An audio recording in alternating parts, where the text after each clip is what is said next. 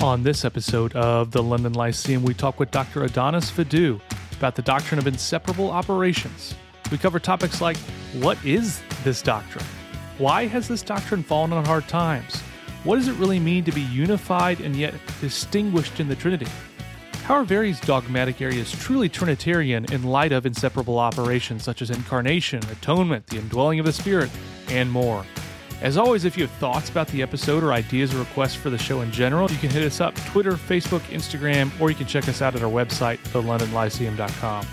Now, for the only analytic, Baptist, and confessional podcast on the planet, we think this one's going to get you thinking. I'd like to welcome all of our listeners to another episode of the London Lyceum, where a podcast that's devoted to thinking, but we don't want to just think in the abstract. We want to think well. So, in an effort to think well, We've tried to promote this uh, intellectual culture that's full of charity, curiosity, critical thinking, and cheerful confessionalism. I am one of your hosts, Jordan Steffaniak. And I'm your co host, Brandon Askew. And today I'm really looking forward to introducing you to Dr. Adonis Vidu. Uh, hopefully, I pronounced your name right, Dr. Vidu. Uh, thumbs up, I'll take that.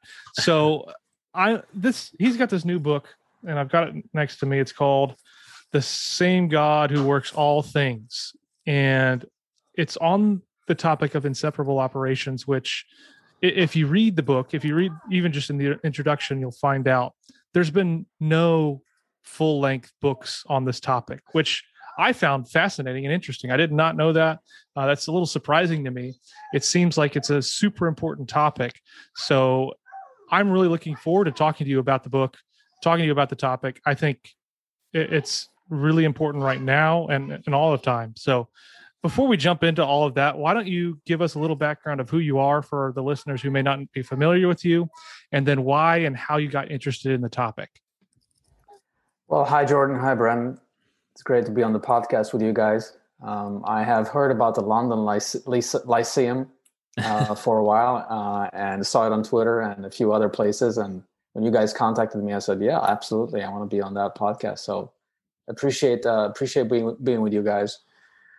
Um, yeah, I um, um, I hail from Romania, uh, which is a country in Eastern Europe, um, uh, which is where I did my theological education. Undergrad, I have a master's in philosophy in from Romania, one of the state state universities in Romania. I did my PhD in the UK, working working with uh, Anthony Thiselton at the University of Nottingham. Uh, and I've been teaching. Um, I've been teaching in the United States since 2008 at Gordon Conwell Theological Seminary. Um, so that's that's where I work, and I teach on the area of systematic theology, theological hermeneutics, doctrine of the atonement, Trinity, obviously, and a few other things. So, yeah, you want me to get into how I got uh, interested in the book? Yeah, go ahead. I mean, uh, I'm surprised. I didn't know you studied under Thiselton. I think that's fascinating. So I, I've read some of his books, and I found, feel like he's kind of a master of the hermeneutical realm. He really is. You know, he really is in so many ways. Uh, he's been so influential, like a whole generation of evangelical scholars. Um, it made people aware of the importance of thinking about meaning, uh, and not just thinking about the technique of exegesis, but thinking bigger questions than just how to get to the authorial intention, which is really important. But there's so many so many other broader questions involved here, and he was a pioneer in this field. Yeah, I was really fortunate to study with him. Um, yeah, you're right. Um, so you study with as, Thiselton, and uh-huh. then how how is it you make the transition to Trinity? Uh, thinking to, about thinking about the Trinity, I mean. Right. Well, yeah, I my my focus on in my doctoral work was on um, uh, narrative theology or post-liberal theology. Folks like Stanley Hauerwas, uh, Hans Frei, George Lindbeck. I threw in a little bit of John Milbank in there. So it was mostly about uh, what does it mean to. It was about theological epistemology. Uh, and then I did a book after that uh, on neo-pragmatism, Donald Davidson, Hilary Putnam, and a few others, Richard Rorty. Uh, and then after those two books of theological method, I said, enough of this throat clearing.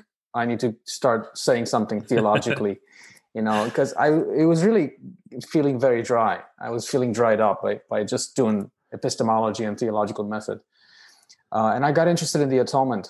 So that was the third kind of my third contribution, my third book. I wrote a book on uh, called Atonement, Law, and Justice uh, with Baker, to 2014, where I looked at various models of the atonement, theories of the atonement, um, and I began to realize that the doctrine of God is really important to understand the acts of God. So, how, how do we interpret the act of the cross uh, without proper attention to the divine agency? So, what does it mean for God to act, and so on and so forth? Uh, I got interested in divine simplicity.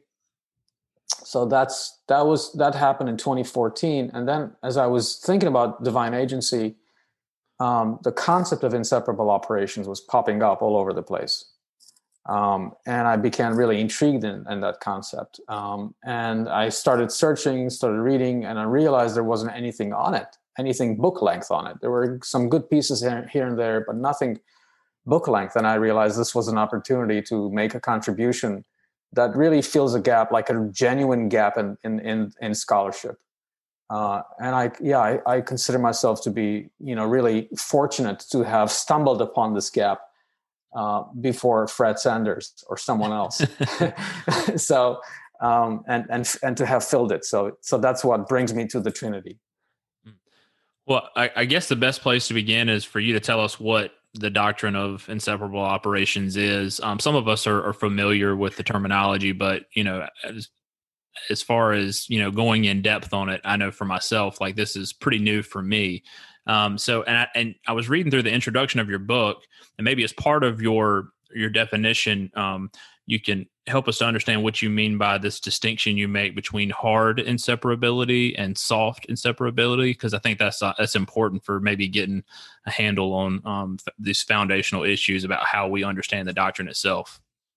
I think it's a I think it's a very important distinction, um, and um, the the reason why I think it is important is because I've come across many different ways of affirming inseparable operations um, in the folks that I've read, and I I realized that that some of these um, understandings of inseparability uh, do not really fit with the um, with the Orthodox consensus on the doctrine of the Trinity. Um, and I'm calling those readings sort of the soft inseparable inseparability, which by which I really mean the idea that when the the persons of the Trinity are acting, they're acting in concert, collectively, cooperatingly. Uh, each one has their own role, but together they're doing something. So you know, you can we can use the analogy of a team where someone's running defense, someone's running offense and so on. But together, they're doing the same thing in a in a broad kind of way. Um, so I'm contrasting that with hard inseparability, um, by which I mean that there's a single God and therefore a single agent. So God is always acting as one. So everything that that any of the persons of the Trinity does, the other two also do. Mm-hmm. So they're all involved in exactly the same actions um, and doing exactly the same actions. And this obviously raises some difficulties and objections and so on and so forth. And I think it's those objections that very easily lead into the into this this escape of soft inseparability. Um, but I think people are kidding themselves when they're going that route because it's they're not they're sort of abandoning some of the some of the earlier stuff that's really important in the doctrine of the Trinity so I've become suspicious of people thinking about uh, talking in terms of roles, the roles that the, the persons have, and and so on. You know, it's interesting that um, one of the like the uh, when I first started to to uh, research the doctrine of inseparability, I actually tried to give an account of inseparable operations um, by way of an understanding of collective action so I went into the philosophy of action. I looked at collective collective actions, and I tried to say, okay, there's something like this. We can understand inseparable operations on the model of collective agency. And I actually wrote wrote a conference paper. I published a paper on this, and I realized that wait a minute, I was wrong. It, it doesn't work like that. So um, because it's still several agents, it's still several gods. Um, if if you're thinking about cooperation. So was there one sort of thought or one other doctrine, like a related doctrine that made you realize you had gone in the wrong direction, like you know, divine simplicity or you know the the one will of, of God? Like, was there one thing that you, when you really stopped and you you reread what you had already put out, you were like, well, this conflicts with with this other thing that I want to hold on to. Yeah, I think it, you're right. Yeah. Yeah. Okay. Mm-hmm.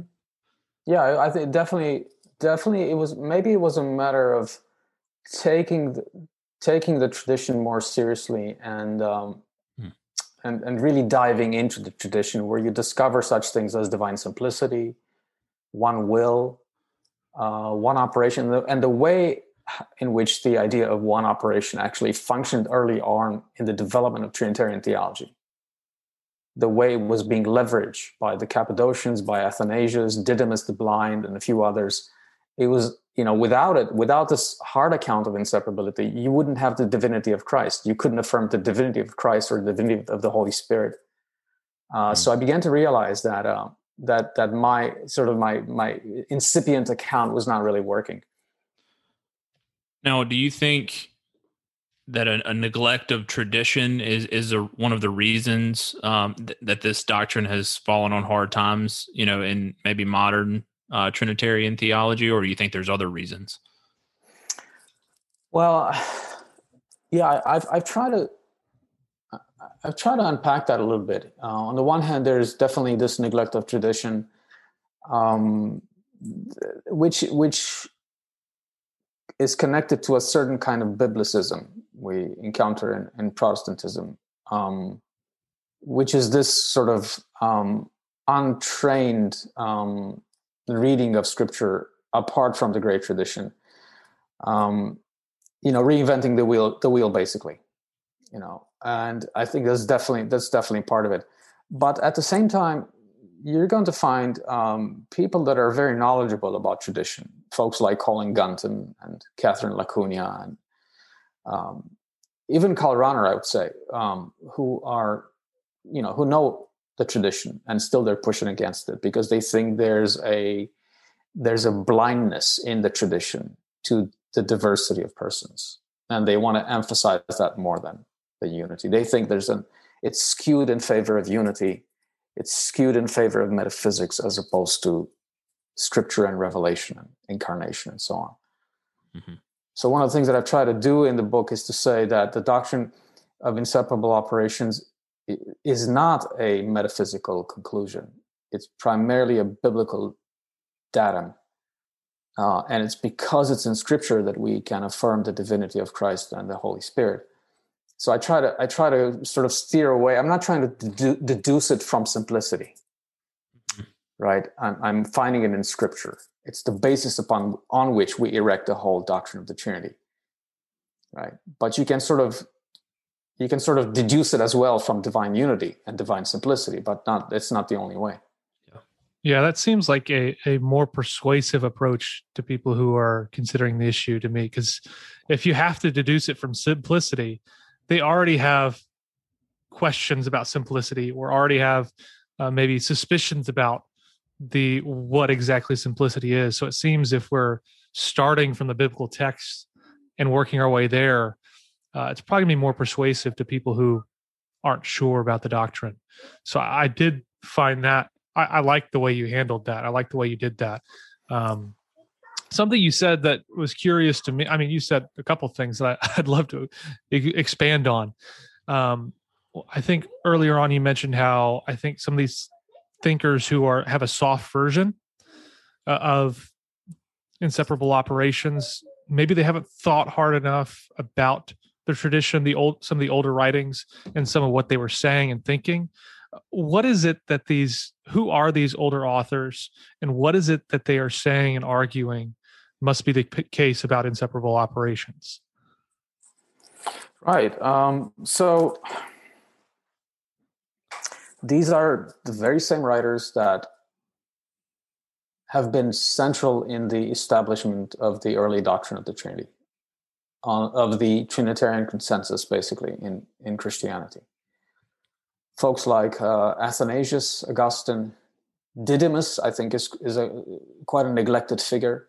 The Cappadocian Fathers, Basil, Greg, the, the two Gregories, um, and th- this is just basically the early the early patristic consensus. And if you read these writers carefully, you'll see that really they're exegeting scripture, and they're and there's they're noticing something in scripture that to Jesus, scripture ascribes to Jesus precisely the acts of the Father, the activities of the activities of the one God, the activities of, of Yahweh, not just activities that are uh, not just types of activities that Yahweh and others might, might engage in, but primarily the the unique act by which Yahweh creates. And if if Jesus is established as the creator, um, then it's clear that that he and the Father share, share the the same agency. And it was because of that, prim- I would argue primarily because of that, it, that that people could affirm with conviction the divinity of Christ. Mm-hmm. Right, and these writers were saying, okay, um, their argument was something like this uh, they share the same operations therefore they must share the same substance so it was from the from sameness of operations or from unity of operations to unity of substance and this is the whole this is the, the whole edifice of trinitarianism that's basically based on that yeah, that's, so that's pretty. Go ahead, Jordan. No, I just I think it's interesting the, the argument uh, from operations to substance. Um, like I, I, think I buy it, but I don't. I, I, imagine that there's other people who would say I, I don't see how that conclusion follows. Um, it, it, do they tease that out any more than just kind of the assertion that unity of operations means unity of substance? Yeah, I mean they go in quite quite a bit of detail here, um, and the I think the reason uh, it, it may be hard to see how it follows for certain kinds of things. For example, if Jesus Jesus forgives sins, right, and you're saying, okay, Jesus forgives sins and the Father forgives sins. What for? Why might why must they be the same? The same person, right? I mean, you could still make the argument that only only God can forgive, but but some would say, okay, maybe God delegates this, like he delegates other things, right? Maybe Jesus is God's appointed agent, you know, dispensing divine forgiveness and so on and so forth. You could say that. Uh, in other words, there are there are there are certain action types where you can see Jesus participating with God, but still being separate agents. But when you're talking about the the, the single act of creation, which cannot by definition be delegated because there's no one that exists besides God. Right. Right. When you're saying that particular act is the act that Christ accomplishes, that Christ acts, then you really are not. You don't have any more, any more, any more wiggle, wiggle room here. So, if know, we've established the unity of of the divine substance, so maybe now pivot over to the how we distinguish between the persons because you know we we have to have some way of of making a distinction between father son and spirit but of course we don't want to overcorrect and then have what we were um, talking about earlier about them being collective agents. So what is the best way to understand um, how to distinguish between the three persons? I've had to make a choice in this book whether i um, whether i actually get into the discussion the intra-trinitarian discussion um, as to what do we understand the persons to be, um, or whether I simply um, whether I simply assume a Trinitarian consensus and work within that Trinitarian consensus uh, and sort of respond to objections from within that Trinitarian consensus. I decided that I couldn't possibly get into the kind of debate between classical Trinitarianism and say social Trinitarianism, mm-hmm. right? That it would be it would be too much. I mean, the book is already thick enough; it probably would be too much to get into that. So I kind of just assumed um, assumed that uh, we have sort of uh, Trinitarian orthodoxy uh, in the earlier stages, East and West, with its own distinctions and so on and so forth, right? Mm-hmm. Uh, so I don't really get into that question right? Um, but the question appears for me in terms of how do we differentiate between the actions, like within the unity of actions, is that the only thing we can say about the actions that they are inseparable and indivisible? Is there any way of showing the diversity of persons or the distinction of persons within the unity of action? Mm-hmm. Right. So my focus is not on how do we distinguish the persons from one another within the Trinity, but how do we distinguish between their different modes of their own operations within the unity of inseparable operations? Does right. that make sense? It does. Yeah, it does. Yeah yeah so that's where um, that's where uh, at some point in the book uh, i have to talk about the so the the so-called doctrine of appropriations um, which is a way of um, of highlighting the distinction of the persons um, within the unity of operations but also i talk about the so-called mode of operation. So just as within the trinity each of the persons is a mode of the divine substance a mode of divine existence in this in a, in a similar way in every operation they they have their own modes of the operation. Right? Um so maybe we maybe i can just stop there and see you know what well i think follow up yeah I, I, well i think where we are now maybe it would just be helpful to look at a few different instances because we i think we've got a good grounding on exactly what it is we're talking about here and we've made the distinction between hard and soft and and what what we mean by this doctrine of inseparable operations and and it makes sense but then when you when you try to apply it to specifics is when maybe i think it um it gets harder for some folks to understand sure. so take the the incarnation for example mm-hmm. you know we um we don't want to affirm that the that the father becomes incarnate. Um so maybe walk us through how how the incarnation is is trinitarian how to understand inseparable operations in light of the incarnation. Okay great. Uh, so um, i'm not really cutting any new ground here. I'm basically trying to repeat what um, what this earlier consensus did when they tried to, to wrestle with these conundrums right because these objections have arisen very early on right mm-hmm. and and of course it's false to say that the father became incarnate or that the spirit became incarnate. So how can you claim vidu, right? That if the if the son does any action, then the father is also doing that action. But then you're denying that the son's becoming incarnate implies the father's becoming incarnate. So how do mm-hmm. I respond to that? Uh, in in the book, what I try to do is to distinguish between acts, acts and states. Between an action, which is which I'm defining as the production of an effect.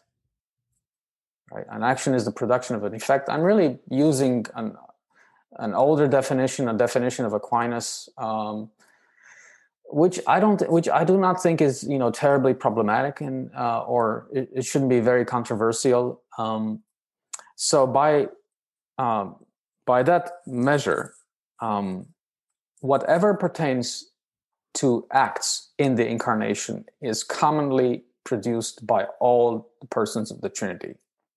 But the state resulting from that action belongs only to one of them, belongs to the Son alone.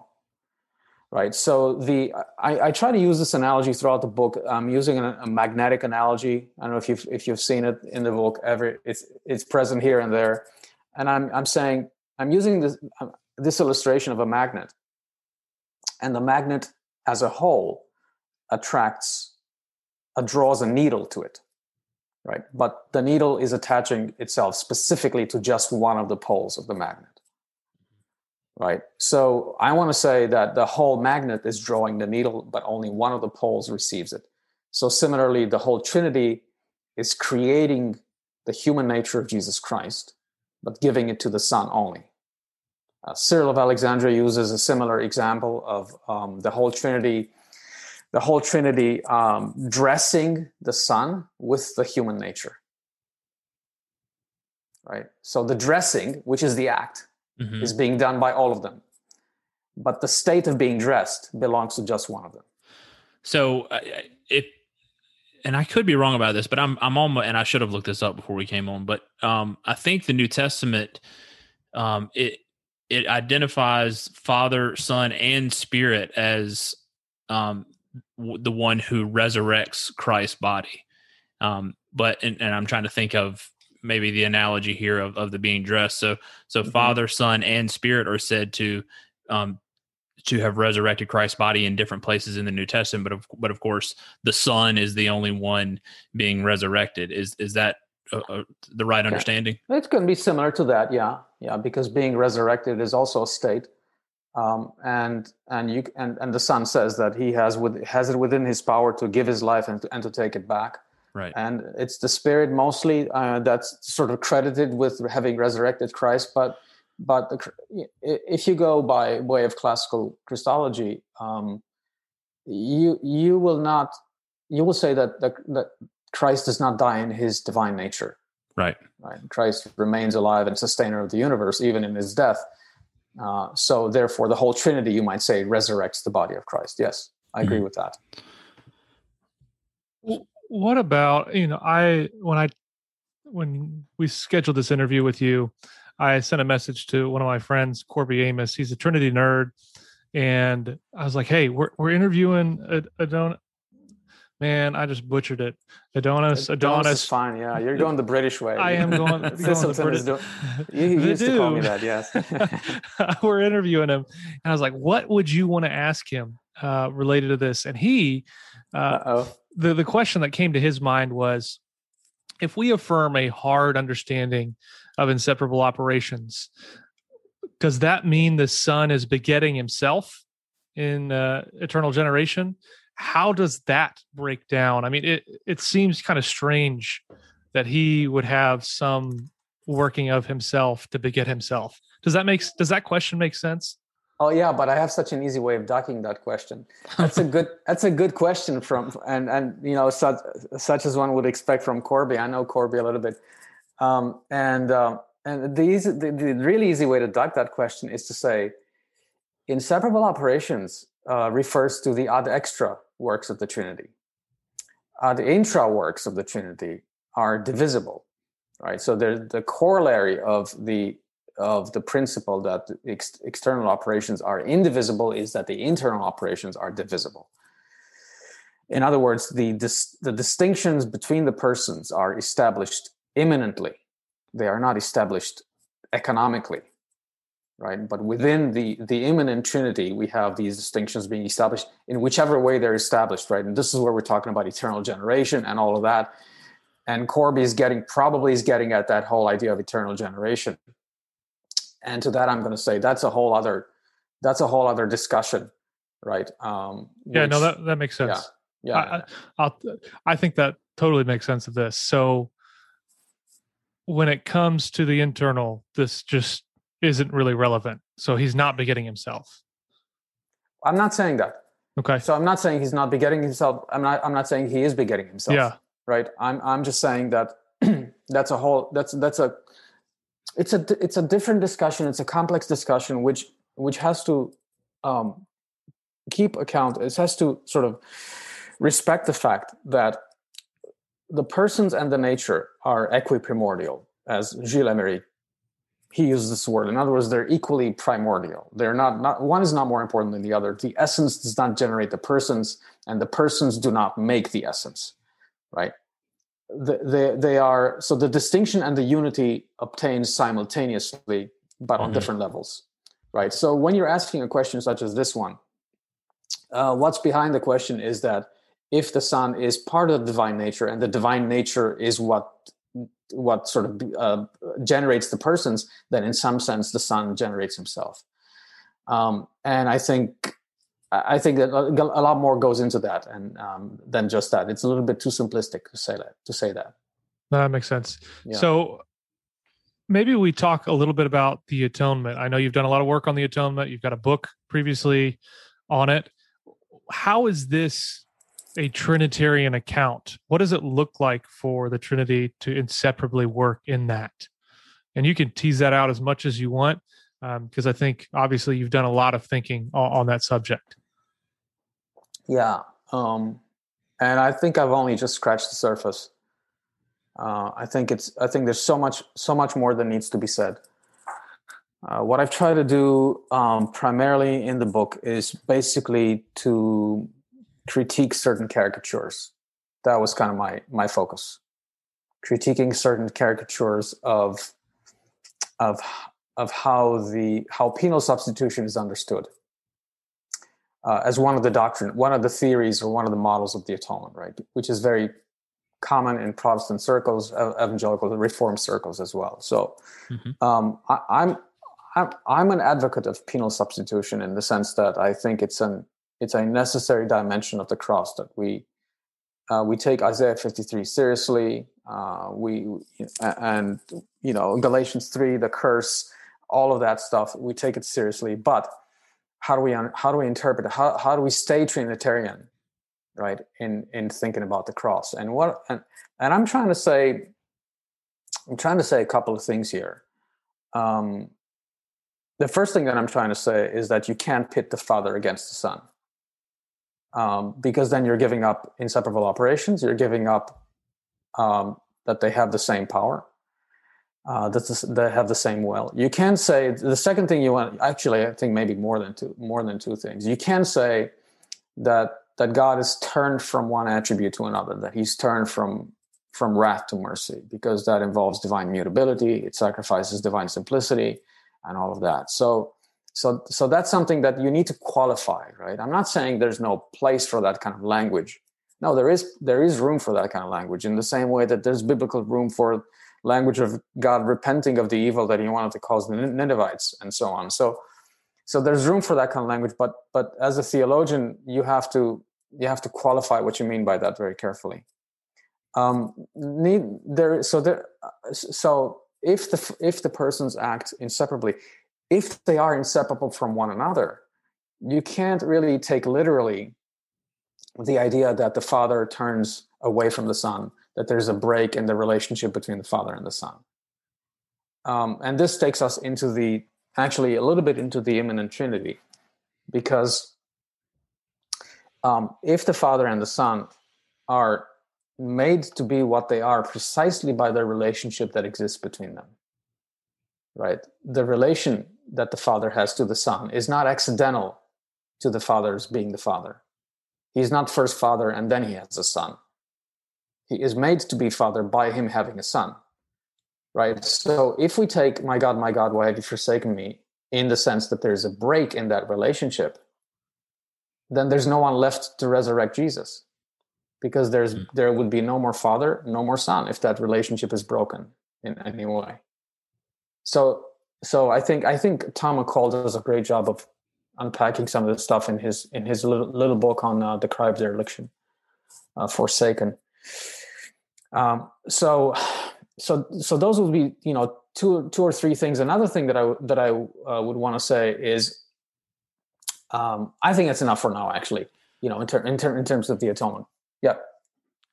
So something we talked about briefly uh, on on another episode is the difference in the way the Westminster um, Confession and the Savoy and the Second London talk about the work of Christ. So the Westminster says that Christ satisfy, satisfies the justice of the Father, and the Savoy and the Second London um, they change that to Christ um, satisfied um, the justice of God. Yeah. Does does that change? Do do you think that that that factors into? You, well, obviously, I well maybe no, maybe not. Obviously, I don't know if you know the reason behind why John Owen changed that or not. But do you think that that plays into this discussion of inseparable operations as maybe um, a, a motivating factor for for changing that language from Father to God? I, don't know what the original backdrop to this is, um, but I think it um, in sub, both inseparable operations, probably simplicity more. Okay. More than inseparable operations plays a part here, and the argument goes something like this: um, each of the divine persons shares all of the essential attributes of God. So, if justice is an essential attribute of God, then each of them share it. Mm-hmm. So, so you can say that the Father is the one which some who who some somehow is the treasurer of justice and the son is somehow the treasurer of mercy or something like that of love or something because that assigns different essential attributes and therefore it divides the essence of god into three or two or whatever. So so if paul calls christ the um the power and wisdom of god so if if if christ is the power of god does that mean that the Father is not the power, right? Or the that the Father is not wise, right. right? So so you have here this sort of you know complicated, um, maybe not so complicated, but rigorous grammar of uh, divine attributes and how they are predicated to each of the persons. So if there is any wrath that's being satisfied, as I think there is, it's it's it's the wrath of God as a whole. It's the wrath of Father, Son, and Holy Spirit, not just the wrath of the Father. And I think the beauty of inseparable operations is that it does not allow um, that objection against the atonement to even get off the ground, namely the divine child abuse. Mm-hmm. It just won't get off the ground. And the only reason it gets off the ground is because we've been splitting them into roles and we've been making the Father the stern God behind the curtain and Jesus is the loving, merciful one. And it just creates yeah. this monster, I think, when it comes to our understanding of God. And and one of the things I think you said in your your introduction is that what this doctrine does is it, it regulates our language. And I think that's you know tremendously important because I think part of the problem is especially for preachers, sometimes we're just sloppy with the way we talk about these things. And it does have like very serious consequences. One of which you just mentioned is it opens us up for this charge of, oh, well, that's, you know, cosmic child abuse or whatever. But when we're more precise about the way we talk about the justice and wrath of God, um, we don't even allow those objections to get off the ground. So I think that's a, that's a really good point. So thank you for that. Yeah, although preaching, I mean, it's it's it's hard to preach on the Trinity. It's hard to preach without making mistakes, and I think um, I think because we don't we never comprehend God. We can you can never sort yeah. of condense all Trinitarian teaching in one in one sermon. So I think the trick is I think that part of the trick is to sort of constantly fall back on the creedal formulas. Yeah, which which do that. They sort of rein it in in a sense and and they you know put the guardrails around uh, our preaching and and keep it keep it honest uh, and also obviously to you know to sort of think maybe not so much in terms of one sermon but in terms of multiple sermons getting at it from different angles and balancing everything yeah yeah and for the record brandon stole my question that was the exact thing that i was going to ask about was the difference here between uh, the wrath of wrath of God or wrath of the Father on the Son in the atonement. One one thing you just mentioned um, about, I guess, theological grammar. Uh, you mentioned I, you mentioned this early on uh, when you're talking about, I guess, this being a modest exercise in theological grammar, and laws and in particular laws of grammar go out of use not because they're falsified by new discoveries um, since laws do not do not so much make assertions as they make assertions possible. And then here's the key thing that I'm interested in hearing a little bit more teasing out. They go when they're no longer considered useful, when better ways of organizing and framing the material are invented.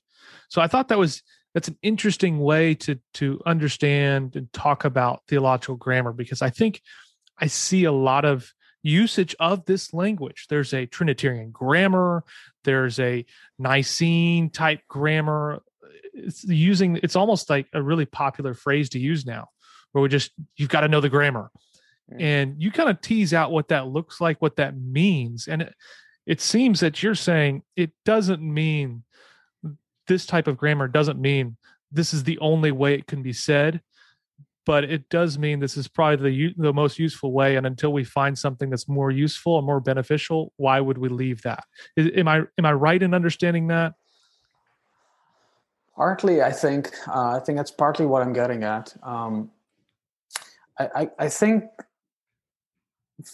the the language of grammar in in the book um, and this distinction between assertions and grammar between assertions and rules is obviously there's a little bit of Wittgenstein here, obviously, in you know behind this. Um, but I think I'm trying to I'm trying to warn people that I my aim is not to comprehend God, and when I'm talking about hard inseparability, soft inseparability, appropriations, all of that, I'm not I'm not pretending to have comprehended God. Um, what I'm trying to elucidate are some of the patterns of appropriate orthodox ways of talking about God, which is what I think the creeds are doing. You know, so when the Nicene Creed and the and the Chalcedonian Creed are they're talking about the substance of God, and so they're not really saying so many things positively, you know. Uh, but th- they're putting those guardrails in. It seems to me. So they're saying, you know, don't divide, don't divide a person, right? Uh, don't split the two natures into two two different persons, uh, and so on. So all of that. Does it say anything? Does it help us understand, comprehend? I don't think so. You know, but when we do get to statements that we can make, such such as God dies, I mean Christ dies for our sins, right? And Christ, um, you know, becomes sin for us. Those are, you might say, in one level, those are the kind of the first order theological statements we can make, but we can only understand those once we attend to the grammar. And I know it's popular. You know a lot of people are using this you know um, sort of cavalierly in, in a sense you know grammar. It's pretty it's a fad. I, I agree with that. But behind it is this distinction that i'm trying to make. You know what i'm not trying to do is i'm not trying to i'm not trying to paint god depict him represent yeah. him no that's helpful and I, part of the reason i bring it up and just is because it does seem to be that fad word that a lot of people just use without understanding what it means and it seems that you actually were very intentional and how you used it uh, and were very careful with it, which I which I really appreciated and thought was helpful. So I think that's interesting. Now, more broadly, I don't I don't want to leave this because I think part of the uniqueness of your work, like we've mentioned, is it is the only full length treatment on this. What are the other resources that we should be aware of when we want to study this doctrine? Because I think there's a good segment of our listeners who they want to get everything they want to read everything trinitarian that they can get their hands on so mm-hmm. what are the other pieces of material that they need whether that's the older authors like you mentioned these patristic authors that, that you've got to be reading athanasius or you've got to be reading one of the gregories w- whatever it may be what are those pieces of material yeah so in addition to that in addition to those writers that i mentioned uh, and which show up in chapter two of the book where i do a history I try to canvas um, most of the contributions um, that have led to the establishment of the doctrine. So Athanasius, um, Athanasius on the incarnation is really important. His letters to Serapion are really important. Didymus the Blind on the Holy Spirit, Augustine's the Trinity. Aquinas is a really big player um, in in this doctrine because he he is um, he's taking the Augustinian legacy and he's and he's detailing it. He's getting into into the nitty gritty of it. Um, is much more uh, much more well. I don't want to say more nuanced than than Augustine, but um, he responds to objections more than Augustine does, and and he brings up some new language. Uh, in terms of moderns, um, i am teaching a class on Karl Barth right now, and and Barth, I would argue, is um, Barth really uh, affirms inseparable operations, and and the way in which he's he's working it out.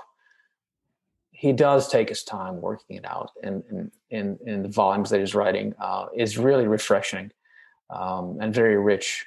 Um, uh, John Owen, if you want to if you want to look at you know one of the Puritans, if you want to look at some you know, Protestant theologian John Owen's communion with God, his Christology, Christologia, Pneumatologia. Um, those are excellent, excellent resources. Um, if you want to look at criticism of the doctrine, um, Catherine Mowry LaCugna's God for Us is probably one of the one of the you know former, foremost places to go. Rahner is also critical of the doctrine, um, but he's he's he's really not very he's not that critical of everything. It's not he's he's more he's he's nuancing more than he's than he's uh, outright rejecting it. Um, I'm not sure. Is that is that what you were what you were looking at? I'm if yeah, you're, you, I mean, uh, Stephen Holmes has a has a has an article specifically on on inseparable operations. Uh, Kyle Claunch has an article on um, inseparable operations. Tyler Wittman has a, has a piece, a recent piece in the International Journal of Systematic Theology on the same topic. Uh, he's worked with Webster. Um, so there's these, these are good good pieces, of sort of you know more pungent pieces, more you know kind of specific. Yeah. Now, uh, I I want to ask this: I, Why is it? Do you think that this doctrine either a maybe it was just it kind of got forgotten B, um, it was downplayed, or maybe C, it was just it wasn't expanded upon until more recently. What what what's going on there for it laying behind the scenes for a while? Because it seems to me, and just by the fact that there's no book length treatment and there's only a couple articles on it in contemporary literature, like what happened there? Why why is this not being more promoted? Or am I just yeah. not reading all the right stuff? You're not reading Catholics. so if you look at you or you maybe you're not reading catholics if you're looking at all the kind of the, the, the catholic manuals uh, catholic systematic theologies uh, it's solidly present there it's right there um, I, i'm less familiar i'm less familiar with protestant scholasticism protestant post post reformation dogmatics um, it's it's obviously there but it's not it's it's it's not a it's probably not as as um, um, as visible as as foregrounded. Um, maybe I'm maybe wrong about that, but the reason today it's not present, and and when I started teaching it about in my classes, like when I really started teaching in my classes, my students were really taken aback, and, and they and they and they were they thought it was so counterintuitive and the reason it's counterintuitive is because in, if you look in the scriptures, you see that, well, Jesus is doing those things and the Father in heaven sends him. And then, and then when he ascends on his way back, the Holy Spirit comes, you know, at Pentecost, and they seem to be doing different things. You know, on the on the surface of it, they seem to be doing different things. But the interesting thing about that is that propositionally, if you read scripture, it's affirmed, Jesus affirms that he's doing the, the works of the Father. Mm-hmm. And the father is doing these works. So even though he seems to be doing his own thing verbally he's interpreting those acts as being precisely the acts of the father. So i think one of the probably one of the primary reasons within our evangelical circles why this doctrine has been sort of forgotten in a sense um, it has to do with this counterintuitiveness of the doctrine. It, it, it makes um, it makes reading it sort of forces you to go beyond the first naivete of the reading of scripture like a first level reading of scripture. It forces you to, to, to go a little bit deeper than that. You know it's funny. It almost seems like every important doctrine has just been forgotten by Protestants. I feel like I'm having this conversation with everybody. Why is this doctrine completely missing? Right. yeah, maybe uh, I should qualify that. I don't want. I don't. I don't mean to say it's I don't mean to say it's forgotten, and I, I yeah. hope I didn't quite convey the that impression that it was forgotten, and now Vidu sort of recovers the doctrine. It would be right. It would be um, very arrogant of me to say that, but I'm I'm sort of I'm writing the book a book on it, like a whole, and there haven't been these sort of book length yeah. treatments on it. But in in some sense, I think it mostly in our in our sort of pop at our popular in our popular circles in our in our churches and so on. It definitely has been forgotten. Yeah, yeah, I think that's fair. Yeah. So, uh, it, for our listeners who want to follow you, want to follow your work, where can they do that? Do you have a website? I know you've got a Twitter, so maybe you can tell us what that is if they want to follow that. Um, what does that look like? Yeah, appreciate that. Um, I, I, I, am on Twitter. Um, I kind of have a love hate relationship with Twitter. Um, doesn't uh, everyone, you know? yeah. My handle is uh, ADIVIDU at ADIVIDU. Um, I do have a blog as well. Um, and I have actually blogged through the writing of this book mm. on that blog. Um, it's called opera ad extra uh, dot wordpress.com. And and you can see you can see in the blog you know when when you know I, I think I guess it started blogging to it about you know um, maybe two maybe one or two years into into into the writing of the book uh, and you'll see me working through some of those ideas and and putting some feelers out there. I don't really blog a whole lot um, but so I don't I don't have a big footprint you know on on social media. And I think it's going to stay like this for the foreseeable future.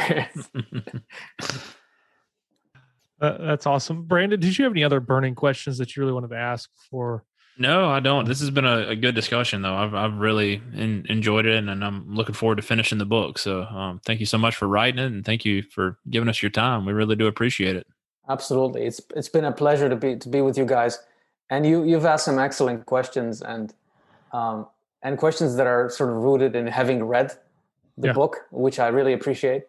Uh, so, yeah. Well, well, I mean, I'll, I'll give just a, a, quick plug for the book. Uh, there's a lot. I, I read a lot of books, um, and just from a stylistic perspective, I read a lot of bad books that you know you just got to work your way through.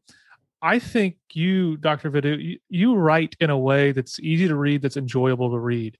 So it makes reading theology as it should be in my mind. I think reading theology should be where you're where you're almost just like gliding along the sentences and it's really uh, yes you're thinking yes you're engaging yes you're critically doing things but you're also being drawn to the heavenly word where you're being reminded and your thoughts are being lifted to, to who god really is. So i find works like yours to be extremely beneficial. So i really appreciate all the hours that you've put in uh, that i know you've given up other activities given up stuff to do or whatever. Everybody has to do that when they're writing a book. But I think the final product for this one is really good stuff. So I encourage everybody who's been listening. I mean, go get you, go get your hands on a copy of it. I think it's going to benefit you. You're going to enjoy it. I think it's accessible. I mean, you're writing it. A, obviously, this is an academic book uh, for academic people, but I think, I mean, if the layperson wants wants to work for it, they they can definitely handle this. Um, for me, I think this is an ideal book that you would take some church members through as and lead that discussion. If someone's more educated, it helps just because you can handle some of the terminology. I mean, you the first sentence you open with is was it Latin? yes, it has some Latin, yes, but it's a. It, it, I thought it was a well-known, a, a well-known Latin uh, expression. Well-known it's not Latin well principle. known to me, but I mean, I don't know that much, so uh, I'll, I'll just take that as me just not being very aware of things. well, in Trinitarian, I think in Trinitarian theology, whenever anybody writes anything about inseparable operations, they're using this Latin phrase. So I see. Okay. Well, that that see that makes sense. I'm gonna just say mea mea culpa. You know, mea maxima culpa. so. Well, I, have had a blast talking to you. I think this has been fun. I think uh, if you're listening, I think you've gotten a taste uh, of what the book's about. It's kind of scratching the surface in a lot of ways. I think there's a lot more that's going on there, a lot more discussion that you'd really be able to engage with and think about. Um, so we, we thank you for taking the time to talk with us. It's been a lot of fun. And for everybody who's been listening, you've been listening to the only analytic Baptist and confessional podcast on the planet. And we thank you for tuning in. Thank you guys very much. Save big money when you start your next project today at Menards. Check out our great selection of garage and utility lighting options in stock, ready to take home today. We carry everything to help you illuminate whatever project you're working on. Shop garage and utility lighting products in store at your nearest Menards. You can also view all of our entire selection of lighting options today on menards.com. Save big money